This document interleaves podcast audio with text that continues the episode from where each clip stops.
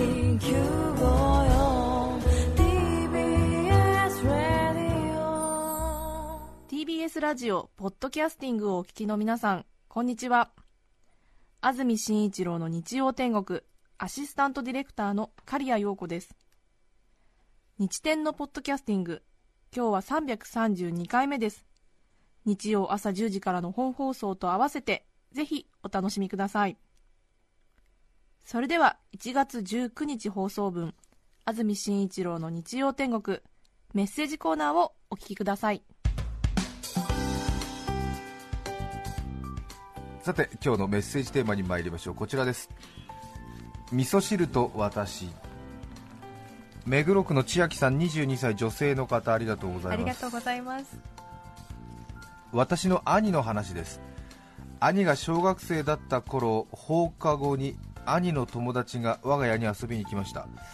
私の両親は共働きだったためその時家には私と兄だけ。兄は親に代わって友達をもてなさねばと思ったのでしょう、は兄はなぜか鍋で沸かしたお湯にお味噌を溶かしただけのプレーン味噌汁を急に作り始め 友達に振る舞いました。え。友達もはてなという顔をしていましたが、何も言わず飲んでくれていました大人のいないところでコンロを使っちゃダメでしょと後で兄は親にこっぴどく叱られていましたが、なぜ当時の兄が友人にプレーン味噌汁を振る舞おうと思ったのかは未だに謎です。面白いですね。目黒区の千秋さん22歳のお兄さんですから、ね妹の友達のために。えーっとお兄さんがお兄さんの友達にですね。あそっかそっか、ええ。あそっかそっか。すごいですねきっとなんとなくお母さんがお客さんが来た時に料理か何か出したのを見てたんでしょうね、きっとね。気持ちはわかりますよね。そうですね、ええ。もてなしの気持ちですね、子供の方がもてなす気持ち強かったりしますよね。ああの人並みにもてなしたいっていうような。なるほどね、ありますよね。そっかそっか、そうね。はい。私も小さい時友達が遊びに来ると何か異常になんかジュースとか出す？出してましたね、えわかるわかる。えなんでですかね。ね。見栄もあるんでしょうけどねきっとね。あそうですね、そうなんか来てくれて嬉しくて興奮してるんですよね。興奮してるのとあとなんか、うん。物を惜しんじゃいけないみたいな感じがやっぱりうんうんうん子供ながらになんか教えられてるんですよね、うんうねしたいそうそうあのええ。ええ。ものすごくなんかフうん。ァンタとか開けてた気がします、かわいい。ええ。ファンタ普段はねなんかものすごくい今開けようかなとか思ったりとかしてね、うん。あれなんですけどね、ええ。ちびちびすごいなんかものすごくちょっとずつコップに入れたりのして飲んでたんですよ、あ今と違いまして昔はジュースが貴重だったものですからね。ですよね。え、うん。友達来た時とかなんかすごいジューとかなんかもう どれだけ開けるんだっていうぐらい開けてたような気がしました。西東京市の陽子さん女性の方ありがとうございます。私、はい。味噌汁のお椀に蓋がされていると軽く緊張します蓋をつまみパッと取れた時は安堵のため息です。うんピタリとくっついて手こずる蓋だと味噌汁をぶちまけずに開けられるだろうかと緊張と不安が一気に増します。はい。ただ今までどんなに堅くなな蓋でも開かなかったことはありません。そこから何かを教えられたような気がしています。大丈夫かな？ちょっと心が弱ってるのかな？大丈夫かな？ね。そうなんですよね。開けない夜はないみたいなね。そうね。ね。止まない雨はないというね、来ない春は冬は必ずそんなに硬い硬いとは言われていても、うん。開かない蓋はないの。だ ことですか？特に味噌汁の場合はね。るね瓶とかはねなんかね開かない絶対に開かないっていうのはありますけどね。味噌汁の蓋だとないよということですよね。あれ分かりますよね。たまにこうちょっと何ですか？なんか気圧みたいな関係ではい。蓋が異常にちょっと閉まっちゃってる場合ありますね。ちょっとこう下の方の本体をクッとこう若干力かけて握ってやると、出たりするんですけれども。うん。そうね。お椀をいびつにすると、はい。ただ、えー、と横着をしてというか、まあ、旅館などに行った場合によく蓋のされたお椀で味噌汁が供される時がありますけれども。あーえ。ついついやはりあれですかねお箸を持ってたりする場合があって片手でお椀の上の蓋を取ろうとしますよね。はあは両手を添えて取ればいいんですけど私右利きなんで多分右手でお椀の蓋を取ろうとするんですけれどもあうん。片手で取ろうとした場合にそれがくっついてると下の本体ごと一瞬クッと持ち上がるんですよね。そしてそのお重みでそのまま蓋に本体がくっついてくればいいんですけれどもうん。大抵は途中で下が離れますね。ね。その時にあれですね、うん。お膳の上でうん。ちょっとバランスを崩した味噌汁の入った本体があれですね、他のお皿などにぶつかってうん。ダダーンとこぼれる時がありますよね。これは人生でか45回経験してませんか皆さん？してませんか？私は経験してますね。危ないっていうのも含めてね。ええうんデローンって全部出ちゃったことはないけれども、うん。ああっていうのは45回ありますよ。ありませんか？うん。ないかな？そうですね、まあ、男子の方があるかもしれませんね。片手でねついついね、うんえー松戸市の煮卵ポンペコリンさん34歳女性の方ありがとうありがとございます。うございます。味噌汁について懐かしい記憶があります。はい。今から20年以上前私の髪の毛先はよく味噌汁の味がしました当時小学校6年生。その頃の女子は腰にかかるほどのロングヘアが流行していました。例に漏れず髪が長かった私ですが、お下げにすると束ねた毛先が知らぬ間に味噌汁にチャポチャポ浸ることがよくありました。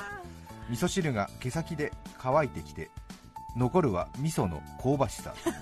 その香りで味噌汁チャポチャポに気がつくのでした。そしてその毛先を授業中密かにペロッとやるのが楽しみでした。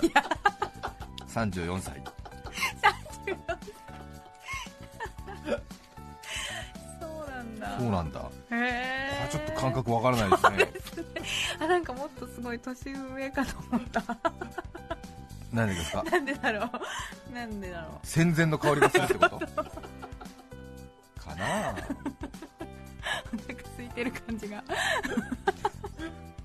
いやなんかほらちょっとあるじゃない？うん。あのなんか手がしょっぱいと舐めちゃうとかいう子供がいるでしょ。しょっぱくて美味しいとか言って。手のひらとかが。私小さい時あの小汚いガキでしたから、ね、手のひらペラペラ舐めて、うん、草加せんべいの味がするって舐めてましたよ。え何それ？知らない。塩分補給してたの？多分。手のひらって舐めるとしょっぱいですよね。あの、まあまあそうね。汗とか汗の塩気があるから。あまあ、あと汚い雑菌で、そうですね、そうと思いますね。まあ、大体は怒られますけどね。ー、そうですね。えうんうんうん。うんうんそうね。ー意外に、うんうん。意外にあのそうなんですよ、うん。川口市のおかずバナナさん46歳男性の方。ありがとうございます。我が家の味噌汁は高血圧の母が自分の体調に合わせて作るため、子供の頃から基本的にだしも味噌も少なめの塩分控えめです。うんその代わりわかめや葉物や根菜類などの具材はてんこ盛りなので食べ応えはあるのですが薄味の味気なさはいかんともしがたく作った母本人でさえなんだかこの味噌汁は知らねえ人と会ってるみたいだなと口をこぼすほどです。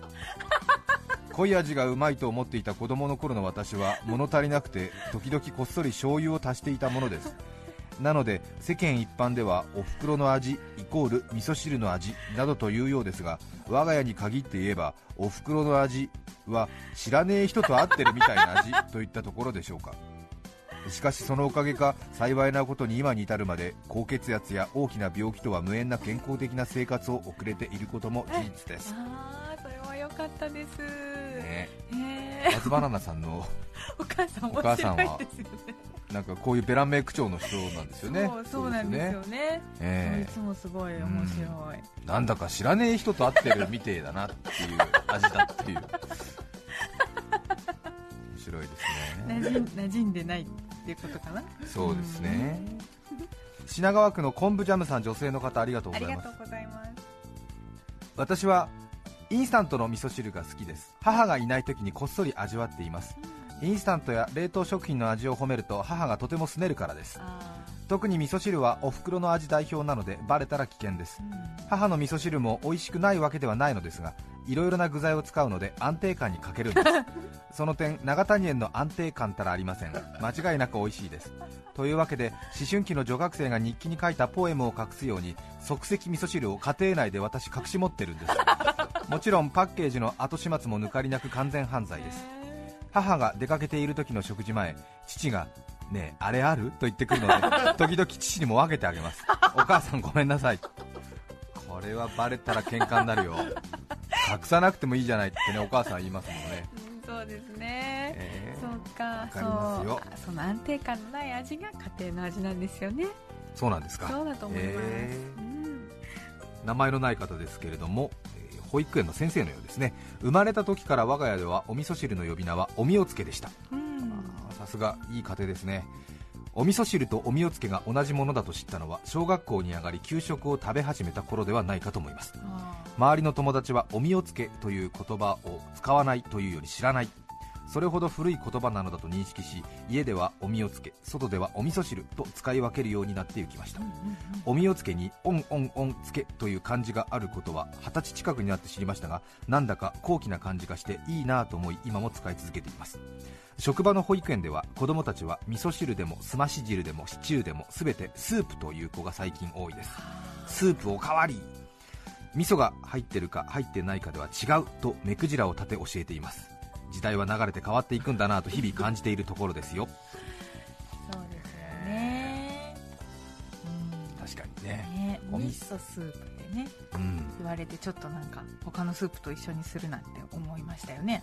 あ外国の人がですか？あのはい中学校ぐらいの時え英語を勉強して、はい。味噌汁はそういうっていう風に習った時えに、ええ。なんか他のスープと一緒にしてくれるなんて思った記憶があります。あなるほど。はい直訳するとそうかもしれないけれどけれども。違うんだよという。そうなんです。日本人にとってうはん。そうですよね、味噌うんスープっていや違う。なんか足りたい足りてないよって感じがしますよね、うんはい。ええわかりますわうん。かります、ええ。おにぎりのことライスボールって言われてもイラッとしますよね、ええボールじゃないよっていう。ボールの形してるけど玉じゃないマリじゃないよっていう ライスんちょっと違うんだよなみたいな、違うんだよねなんて。そこになんかもうちょっと入ってるよみたいな。気持ちねそうええそうそう。ねうん。うんみたいな。ねそうそうそう。ミートボールとかと一緒にされるとちょっと違うんだよなみたいな。情緒が情緒がないみたいな。ええこっちはだってねおってつけてるのね丁寧語つけてるぐらいだからね。あそうですよね。ええそうですよ。確かに、うん。うん違うんだよなみたいなことですよね、はい。横浜市緑区のチーポンさん32歳の方ありがとうございます。ありがとうございます。なめこのお味噌汁。それは私が一番好きなお味噌汁です。いいですよね何が好きなのかというとなめこ自体の味や香り食感が好きなのです。うん。小学生の頃大好きななめこを思う存分味わうためにまず汁の部分だけを飲んでお椀にたくさんのなめこたちだけを残し 一気に口の中に吸い込んで味わっていました。はいはい。久しぶりになめこを一気食べしたいなと懐かしい気持ちになっています。はい。お汁だけ先に吸っちゃうんですね。そしてお椀の中にうん。なめこだけが残って、ね。それを一気にはい。ふーってやるわけですお口がねなめこでいっぱいになるわけですね。はい。で口の中でクチクチやってみたりするんですか？汚い汚いって言うんだよ。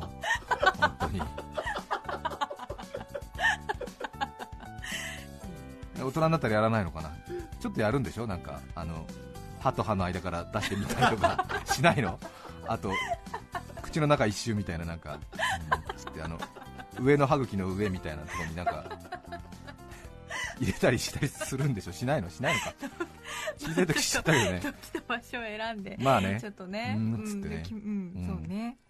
1月19日放送分安住紳一郎の日曜天国メッセージコーナーをお聞きいただきました。それでは今日はこの辺で失礼します。安住紳一郎のポッドキャスト天国風が流行っています。体温計おかゆに湯たんぽ冷え冷えシートはどこ行った？背筋がゾクゾク家族が風邪ひきゃおかんが走る。954TBS ラジオです。さて来週1月26日の安住紳一郎の日曜天国。メッセージテーマは「最近ハマっていること」ゲストはうんちく埼玉著者谷村翔平さんです。それでは来週も日曜朝10時 TBS ラジオ954でお会いしましょう。さようなら。安住紳一郎の「ポッドキャスト天国」これはあくまで試供品皆まで語れぬポッドキャスト。ぜひ本放送を聞きなされ。TBS ラジオ954